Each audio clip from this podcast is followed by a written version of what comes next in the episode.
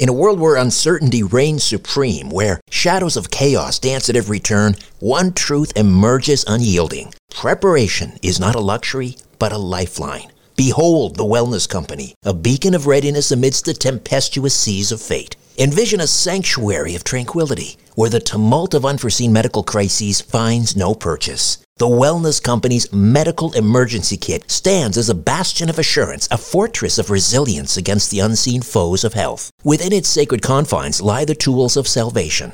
Ivermectin, to ward off the insidious whispers of disease. Emergency antibiotics, to quell the raging storms of infection. Antivirals, to vanquish the relentless tides of contagion, and more. The Wellness Company Medical Emergency Kit is not merely a collection of supplies, it is the embodiment of preparedness itself. Crafted by the hands of esteemed healers led by luminaries such as Dr. Peter McCullough, Dr. James Thorp, Dr. Harvey Risch, and Dr. Drew Pinsky, this kit stands as the pinnacle of safety, the zenith of prevention. These truth seeking doctors have forged a testament to vigilance, a testament to the unwavering pursuit of well being. Embrace the certainty that comes from being armed against adversity. Embrace the Wellness Company, for in its embrace lies the promise of resilience, the promise of a brighter tomorrow amidst the chaos of today. Don't wait for the next crisis to strike. Visit twc.health forward slash and use promo code strange planet for an exclusive 10% discount. Prepare today and rest easy tomorrow. When you need mealtime inspiration, it's worth shopping Kroger, where you'll find over 30,000 mouthwatering choices that excite your inner foodie. And no matter what tasty choice you make, you'll enjoy our everyday low prices, plus extra ways to save, like digital coupons worth over $600 each week. You can also save up to $1 off per gallon at the pump with fuel points. More savings and more inspiring flavors make shopping Kroger worth it every time. Kroger, fresh for everyone. Fuel restrictions apply. Without the ones like you, who work tirelessly to keep things running, everything would suddenly stop. Hospitals, factories, schools, and power plants, they all depend on you. No matter the weather, emergency, or time of day, you're the ones who get it done. At Grainger, we're here for you with professional grade industrial supplies. Count on real time product availability and fast delivery. Call clickgrainger.com or just stop by. Grainger for the ones who get it done. Conspiracy Unlimited with Richard Syrett. Hey, Jim, welcome back. How are you? I'm great now that I'm talking to you again, Richard. I always enjoyed coming and chatting with you on various platforms of various shows and excited to be speaking directly to a lot of your, you know, sort of hardcore fan base with this. I, I, I want to let my metaphorical hair down as long as I can in this and, and just get weird. You've come to the right place. so you're heading into season four of Euphomet. First of all, for those who maybe they, they're new to this podcast or they missed you on Coast to Coast when we did that a couple of months ago, tell people a little bit about Euphomet. Yeah, Euphomet is a documentary audio podcast about the unknown and our relationship to it. Uh, these are features on individuals who have experienced unprecedented weirdness in their life that has really helped and shaped tran- and transformed them as people. Uh, so I go to these locations. Uh, I embed myself with these individuals. Sometimes that means sleeping on their couch for a week. Sometimes that means hiking up onto a you know sort of a red rock mountain with them. I go on adventures and I chronicle how those things have shaped their lives, and I am embarking on that very thing right now in um, a drastically different way for season four. Right, because as, as you say, season four just about to launch. But how does one do a boots on the ground documentary series in the age of COVID?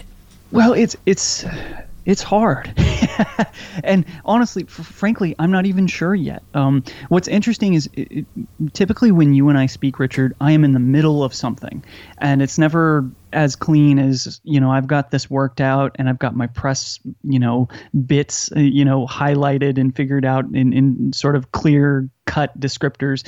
Maybe to the chagrin of your audience i'm not sure but um, you know for for this season it's it's a work in pro- progress and you know i've had you know i've had friends ask me well how are you going to retain that intimacy that you that, that you rely on for your show, right? Uh, it, it, feels intimate, um, and and I think being with people face to face, you know, staring at each other's eyes, sharing space, maybe having beverages together, opens up opens up us in a in a different way. Um, not a better way, not a worse way than an interview show, but just in a different way. And so I've been trying to figure out ways in which I can bring uh, the, the the guests essentially into a space that we can be as close together. So I've been figuring out ways that we can do tech together on video and then transition to audio only, and in that way to just create a more intimate space where we yeah we see each other for a second. Now let's shut that off. We know we're here,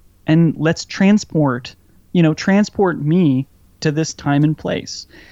So it is different, but I'm doing the best I can in uh, creating a, a, a, documentary type of feel. And it, it, also involves, you know, me going out into the field kind of alone without the guests as uh, co-adventure buddies, and uh, and and digging into some of these spaces that maybe are important to them or uh, resonate with their story that can translate well in in a documentary format. It sounds like you're going to also stay a little closer to home uh, in season four, which means Puget Sound. Tell me a little bit about uh, what the Pacific Northwest and Puget Sound means to you.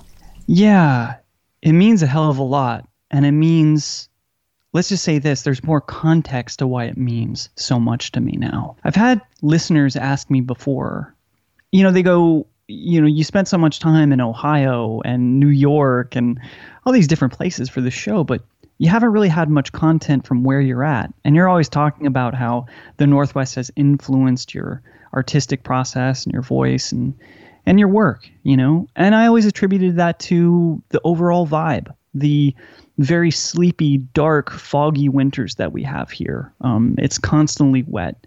Uh, it constantly looks like some David Fincher movie from the 90s, right? Uh, there is a mood here. Um, Twin Peaks, right? And you know, now after this year of being forced to kind of stay closer to home and really turn over more rocks than I ever have about the history of what makes this place so strange has given me such a better idea of why it informs me. And it's weird, Richard. I mean, some of the places I've been and the stories are not only foundational to some of the you know some of pop culture out there in in terms of its influencing factor but also just just completely strange can i tell you a story about this weird cryptid that I found out about in Bremerton. Oh, we're going to talk shrimpy. Please do. Please do. Before you before you do that though, you and I were back and forth on Instagram and you mentioned the the Northwest or the Pacific North Weird. The Pacific North Weird. Is that yours? I love that. I, I guess so. Yeah. I, it was just me being cheeky, but yeah, slap that on a like, t-shirt. Yeah, that might be something right there. That's a t-shirt or a book or something. Um, and that's you know, I'm glad you brought that up because I think in general, my relation to the Pacific Northwest, being born and bred here, staying here, and for as much as I travel, I always call it home. You know, I haven't done much work here, and and those listeners were right, and so I, I feel like there's still a lot of stories to be told here from the Pacific Northwest and a lot of uncovering. You know, um, I, I don't know how much detail I can get into this, but even within the UFO world, I feel like 1947, the year of the saucer, right? People think of Roswell right away. When maybe they should be thinking about Kenneth Arnold. Sure. Maybe they should be thinking about the Maury Island incident, right, which Mount, happened soon after. Right, Mount Rainier and Right. Sure. Right. Uh, you're, you're looking at the birthplace of, of that movement, um, both within the zeitgeist of, hey, this is a real phenomenon happening and people are reporting, to, hey, the, the, the pop culture phenomenon that took off in 1947 based off the work of you know some of these magazines uh, out of Chicago, right? Uh, Amazing Stories, Fate, etc. All had a birthplace in developing that narrative through those things happening in the Pacific Northwest. And so it's it's a foundation to a lot of different avenues of the paranormal, whether it's UFOs or whether it's Sasquatch. You know you're looking at the birthplace of a lot of these things. And so uh, i feel like there's more stories to uncover and i'm starting to get a little bit of a frankly a little bit of a calling to be like you know what? Maybe you maybe you were born in the right place instead of going to ohio so much right? It's weird. I get it. Maybe you should stay home a little bit more and start tackling some of these stories right in your backyard. So uh, is kitsap county and bremerton in your backyard it was. It's not anymore. I'm down here in the, the hinterlands of the Oregon coast, a small rural farming community, uh, just you know right next to the right next to the Pacific Ocean here. But uh, you know, I spent a, a, tremendous amount of time in Washington State uh, and the Puget Sound area, and th- there was you know a, a decade or more where Bremerton was just a ferry ride away, and so I have many friends and acquaintances that have trekked there, that have you know left Seattle to to go find uh, this this weirder, darker, stranger little old place, and uh, that that's I think frankly why some of these stories are starting to come to light is because the there's people that I care about that are starting to explore them and go like, "Hey, did you know this happened?" right, which which brings us to to Shrimpy, which also sort of dates back to the you mentioned 47 and Roswell and, and Kenneth Arnold, and, and this story sort of is of that vintage as well. It sure is. Yeah. It, the, the, story goes that in 1948, um, this woman, Miss Staples, was living in an apartment in Bremerton. Uh, and one morning while hanging clothes in the basement, she felt like she was being watched. Now, in this basement were these huge holes that many thought led to water. Uh, Miss Staples turns towards these holes to discover a five foot tall, bright orange, crusty looking creature with sort of, um, uh, she reports it as tiny, spidery legs. And that sighting, you know, scared her enough that, that she moved right away to live with a relative in Seattle. But she couldn't quite she couldn't quite shake that image of what she saw. So Miss Staples decided she was going to investigate a little bit. And she did that by actually going to the Seattle Aquarium. And it was there that she spotted a little shrimp on display. And to this day claims it was the closest thing to the five foot beast she witnessed in that dark basement. So imagine that, Richard, turning around to see a, just a giant shrimp-like creature looking at you. mm, right, right. Oh, or uh, better a shrimp than a cockroach, I guess. Oh my gosh, yeah, you're yeah, you're not wrong about that. Um, what's what's interesting about there's there's a lot of things that are interesting about this story, and I know it seems so incredibly strange that it almost seems uh, camp, right? It's it's it's for my for, my taste, it seems like too strange to even consider sometimes. But for the last season of Euphomet, I did a feature on this man, Garrett Kelly. And he was one of these friends of mine from Seattle that moved, you know, to Bremerton to to get away from, you know, all the cultural landmarks basically being bulldozed for, you know, uh, luxury apartment buildings and such. But he also co-created this platform called Liminal Earth. And what this website is is basically uh, an open database where people can log on and then report strange anomalies and the the the phenomenon really varies. They don't have um, uh, UFOs only policy or something. You know, it includes strange lights and Bigfoot to, uh, you know, things as weird as people seeing a dog wearing shoes around town, right? So it's it's pretty fringe type of stuff. But you know, feeling stifled, he went out to Bremerton and he loved it mostly because it felt really weird out there on the peninsula. And so he moves to Bremerton. Um, he told me about Shrimpy and his research on the event. And he tells me because of Bremerton's role as a as a really a home base for many naval installations, including research installations dating, you know, uh, pre World War II, that weird stuff happens on the peninsula there. Um, allegedly, there's tests you know, um, it gets as strange as some folks saying that the Navy had experimented with using dolphins as weapons right there in the peninsula. So perhaps this is what could explain such a weird creature as Shrimpy You know, uh, was this something that got loose out of you know one of these uh, strange uh, fringe test sites there, um, or you know, was it exposed to something that it, it, it really you know shouldn't have been exposed to? Right now, now she um, Virginia Staples as you say, she she fled to Seattle, but then she returned to the scene of the crime, and I guess this complex was on Denny Street or something. Right. Uh, what did she find when she went back? Well, the building had been demolished. And so there was no trace. There was uh, no way to corroborate the evidence at that point in time of these huge gaping holes in the basement.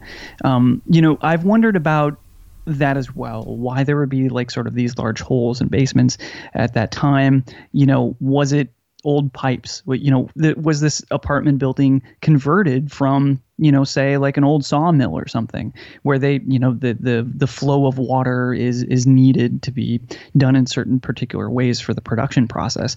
I'm not sure, but it's certainly a possibility um, based off the the amount of old buildings that still remain in that town and that area that were formerly industrial locations. Well, uh, it's an interesting, you know, whether the story is true or not, and it's. I think that trail has probably gone cold. Right. uh, b- but whether it's true or not, it's it's certainly kind of a wonderful entree into the weirdness that is Bremerton and, and Kitsap uh, County, right? I mean, w- that, which leads us to another spooky spot, Starvation Heights. Yeah, yeah. I, I visited this place as well, and you know, in the early 1900s, there was this individual named Dr. Linda Hazzard. Um, she was actually a licensed fasting specialist who who believed that the root of all disease lay in food. So she essentially starved patients to death with extreme fasts, with uh, sort of brutal enemas that sometimes lasted for hours, um, massages reportedly that were described as being more like beatings. And all of this was done, according to Dr. Hazzard, to let the digestive system rest. So you had situations where people were fasting some more than 50 days before meeting their end, which, I mean, imagine what hell that must have been in the pursuit of trying to be cured of something, mm, right? Mm. So uh, allegedly, more than a dozen people died while in treatment there with Linda Hazzard, and she was eventually convicted of manslaughter years later. But she served just nine years, Richard, before returning to the peninsula to open another sanitarium, and ultimately, you know, she died during a fast herself in the 70s. Interesting. Uh, and uh, my my interest kind of peaked with this story because I'm I'm doing the intermittent fasting, which is all the rage. Nothing right. nothing so no so, nothing so extreme as uh, Linda Hazzard uh, prescribed. But um, so this is in Ola, Olalla. Is that the name of the town? That's right. Yeah. And and what's Olalla like? Have you been, or do you plan on going? I guess. I, I have been. You know, I've been to this exact site, and you know, it, it's kind of an overgrown little small town. Uh, I mean, it's kind of a blip on the radar on the way to Bremerton, really. Um, you know, that whole area is, is uh, feels so mystical, though, because the amount of old growth that you're constantly surrounded by. You're up against the Olympic National Forest, which is a, a, a, a, a can I speak? A gargantuan uh, rainforest, untouched. And you know, on the other side of you is either the Hood Canal or the Strait of Juan de Fuca. And so, you, know, this peninsula, you you feel as if more on an island than a peninsula, in terms of your, um, you know, access point to even getting out. You feel a little stuck. You feel a little nestled in. So, you know, Olalla is just another one of those towns on that road uh, you know, a little derelict, I think, but um, just sort of good people that have found their place out in the middle of nowhere and they like it like that, right? And I think we see institutions like this historically popping up in areas like that that are just a little bit off the beaten path, right? Like you really have to want to go there to get there, especially in those days. And I kept finding those stories along the way of these, you know, little deserted areas that if you didn't know about them, you would drive past them, you know, every day for your entire life and not know that, you know, a hundred years ago, something this sort of weird and sinister was going on right on the other side of that fence.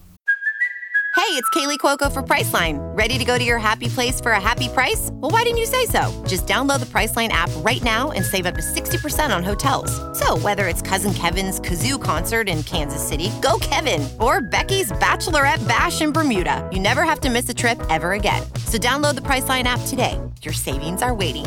Go to your happy place for a happy price. Go to your happy price, Priceline. Have you ever wondered what it's like to be buried in an avalanche? Weird foreign feeling of despair. Or how it feels to crash a skydive? I remember hearing a thud, feeling my body hit the ground. Or how you would react if you were being attacked by an alligator? At the end of my leg is this huge alligator head on my leg. These are the stories you'll hear on the podcast called What Was That Like? True stories told by the actual person who went through it you'll hear from a victim of an attack. Dragging me into the bathroom and saying, I'm going to kill you, now you're going to die. You'll hear from a man who discovered a baby. How could this be? How could there be a baby on the ground? And you'll hear actual 911 calls.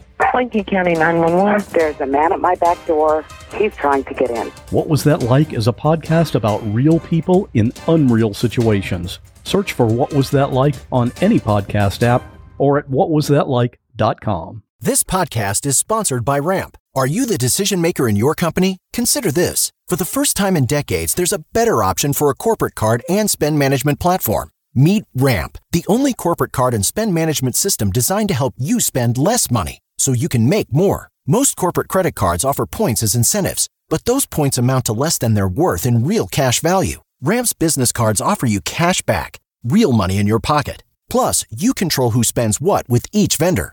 And Ramp software collects and verifies receipts automatically, which means you'll stop wasteful spending and close your books in hours instead of days. Businesses that use Ramp add up to 5% to their bottom line the first year. If you're a decision maker, adding Ramp could be one of the best decisions you've ever made. And now get $250 when you join Ramp for free. Just go to ramp.com slash easy. Ramp.com slash easy. R-A-M-P.com slash easy. Cards issued by Sutton Bank and Celtic Bank members of FDIC terms and conditions apply. How do the locals feel about the name Starvation Heights? That's interesting. I, I didn't, you know, the, I spoke to only a, a few locals and, and there was, uh, there was no real sort of pushback on on that term. I think the story is fairly intriguing for those that actually live there that know about it. I think then in addition to the folks that that go out there to sort of get lost, right? There's also the people that are drawn there because it's weird and because there's things like the Starvation Heights where they can go and investigate or explore. Um, or even have a picnic in, right? I mean, it, it it gets that weird. What's interesting about what you were saying about intermittent fasting, for example, is that many times when it comes to some of these techniques involving um, you know medicinal techniques um, uh, the health benefits of, of some sort of spiritualism you know it, it almost appears that there are maybe half truths in, in all of this. And i think that expands with the paranormal is that for for the amount that is dangerous for the amount that is doesn't connect with our 3D consensus reality, right? There are per- perhaps parts of it that that do hold some truth. I mean, y- you know, I don't think Linda Hazzard was, you know, necessarily wrong that maybe a, a, a huge proponent of some of our health issues are, you know, they're responsible or food is responsible for them, right? I mean, we we know that now. And so there were things that maybe she was onto that uh, in the way that she executed treatment for was not right. but, um, you know, maybe there was something there. One of the things that was also very interesting about Hazzard was that people reported that she had a little bit of a hypnotic quality to her, that she had these these dark eyes and this low voice and and some wonder if Hazzard's involvement in things like the occult and in spiritualism endowed her with some sort of strange abilities. Was she using this to convince so many to starve themselves to death? But i i think in in in my own opinion that that maybe some of those teachings inspired her uh, idea that that food and fasting these are interrelated things that are connected to our you know health um, but you kind of have to stop there because you know in regards to occult text or spiritualism or or you know even the the emergence of new thought i think you'd you'd have to you'd have to stop cold in your tracks at some point on on what an inspiration that would be in terms of the nefarious nature of it so the um, the house where Doctor Starvation uh, works out of is is that is that still standing? It's not. Yeah. In fact, the only thing that is left there is is sort of a wall and a silo. And I, I visited, like I said, I visited the space. I walked the grounds, and it was it was really creepy, Richard. I mean, it's rumored that beneath the the sort of numerous rebar poles that protrude from the ground are actually more victims of Hazzard, and these are folks that you know their names are lost to time because Hazzard had many international patients who traveled there to be treated by her, uh, and it was in a time when someone could disappear much easier. You know. So there may be many more victims that we that, that have been lost to the ages. This is the rumor, and this is what you know, going back to maybe the perspective from the locals, some of the local lore around this place is that hey, you know, a lot more people, you know, were murdered by Hazzard, did meet their end there, and uh, their bodies are sort of lost to time, and they're in that hill somewhere. Uh, you know, who who's to say? Um, and that's the thing about some of these legends and lores. Without a substantial amount of money or backing to, to help investigate something like this, to to open a case back up or whatever, you know, it could be argued uh, what would that do for something like this anyway? And then, you know, the fact of the matter is a lot of the stuff does just kind of go away with time. And that we we may never know the truth about how many people were actually, you know, suffered at the hands of Hazzard's treatment and um, yeah, it's interesting. It's interesting how how we can sort of lose the story within time and and uh, folks are forgotten in that as well. Sticking with the Kitsap Peninsula, tell me about the Lady in the Lake. I'm not familiar with this story. Yeah, well, this is um, this location was one of the more extremely emotional places I went to. I think you know I. Uh, honestly, Richard, like I don't, I would never qualify myself as a journalist. Um, I'm, I'm maybe a storyteller. Uh, you know, I strive to be an essayist. I think, my reflection of that place is one of, of a lot of uh, is a lot of a lot of loss that um, is is is looking for a voice, and uh, that that story kind of resonates with one of the most um, you know sort of important or uh, at least the m- most well known of the little known secrets that this lake holds.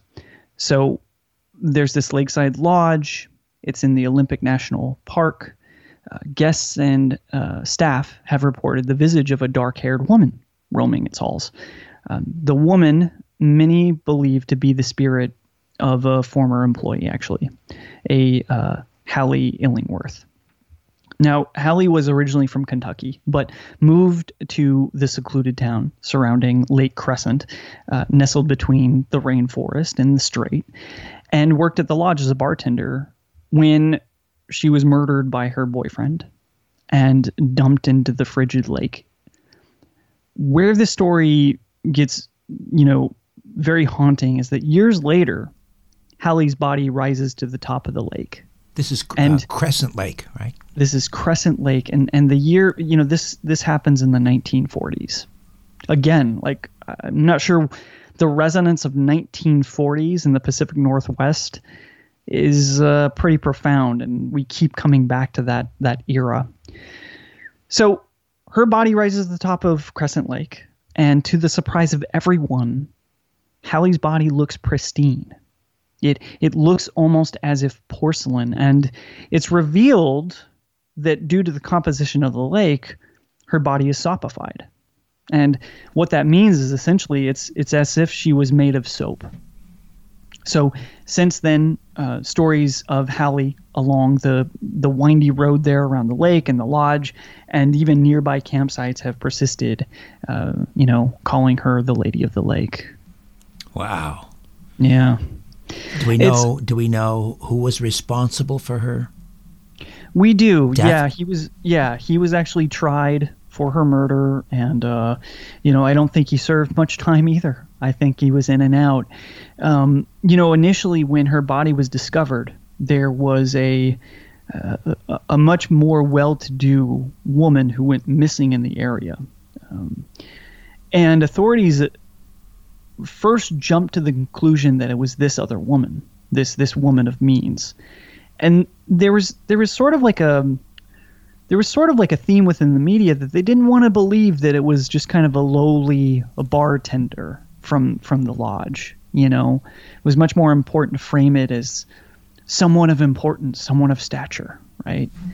Well, it was it was Hallie, and uh, you know, since then it it seems as if you know her her story has been again one of those lost time and that's what i continue you know no matter what i mean if you're thinking about this in the terms of metaphor right uh, it, appears that the voice of Hallie would want to be heard. I mean, she reemerged from the lake like some sort of Disney princess with porcelain skin, saying, "Here I am," you know, like Hmm. "Here I am, you missed me." and and you didn't do anything about my death and you're still not doing anything about my death and and uh, these are the type of stories um, that carry with them just a different feeling, Richard. And I, I, I don't know how to describe it, but we are talking about people's real lives that they've lost. We're not talking about sort of abstract thoughts or um, experiences that, yes, shape our lives, but but sometimes this stuff kills as well, and sometimes it displays in in grim ways. And and and and there's something about the Pacific Northwest that has a very close relationship to death in that way. Hmm. I, I'm just I'm fascinated by the idea that this process of um, saponification, um, where a, a body the, the the the body fat, I guess, essentially is converted to to soap. Yeah. Uh, it's it's amazing. Yeah, and I, I the lack of bacteria I think is something they cite, uh, and and the temperature of that lake. It's a very deep I mean, lake, a thousand feet at, its a greatest very depths. deep lake. You know, it, it's another one of those lakes too. Like this idea of the bottomless lake, right? That's another myth around Lake Crescent is that it is bottomless, in that it connects to some underground tunnel somewhere at some point as well. Um, you know, there's uh, there's lore about there being a, a a beast perhaps in there. You know, uh, so there there is a lot of um, there's a lot of lore around that and that area, and it just so happens that it, it's kept so many more secrets than what it's revealed. So I want to talk about dogmen. I, I'm familiar with the dogmen of Bray Road in uh, Wisconsin, in Elkhorn, Wisconsin, and uh, there are dogmen reports in Texas and in Michigan, but I'm not familiar with dogmen in the Pacific Northwest. What did you discover? So, as a part of this kind of journey through the Pacific Northwest, uh, the Puget Sound, um, the the the peninsula, but also the San Juan Islands, right?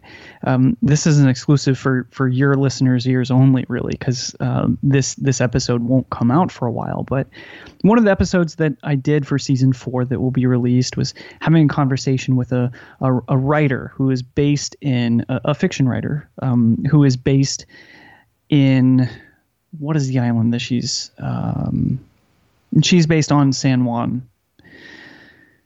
She had an experience where after feeding her cat, she's coming back home, dark out, headlights on, stops at this intersection, sees a figure in the distance. This figure, as it becomes closer and it takes shape, is a six foot tall, uh, hunched to its side, breathing heavily, uh, ribs, you know, sort of extended in fear and panic. Uh, an almost Anubis like dog man creature. Uh, she she reiterated this this sense of this this would be something that you'd see as an Egyptian statue or something.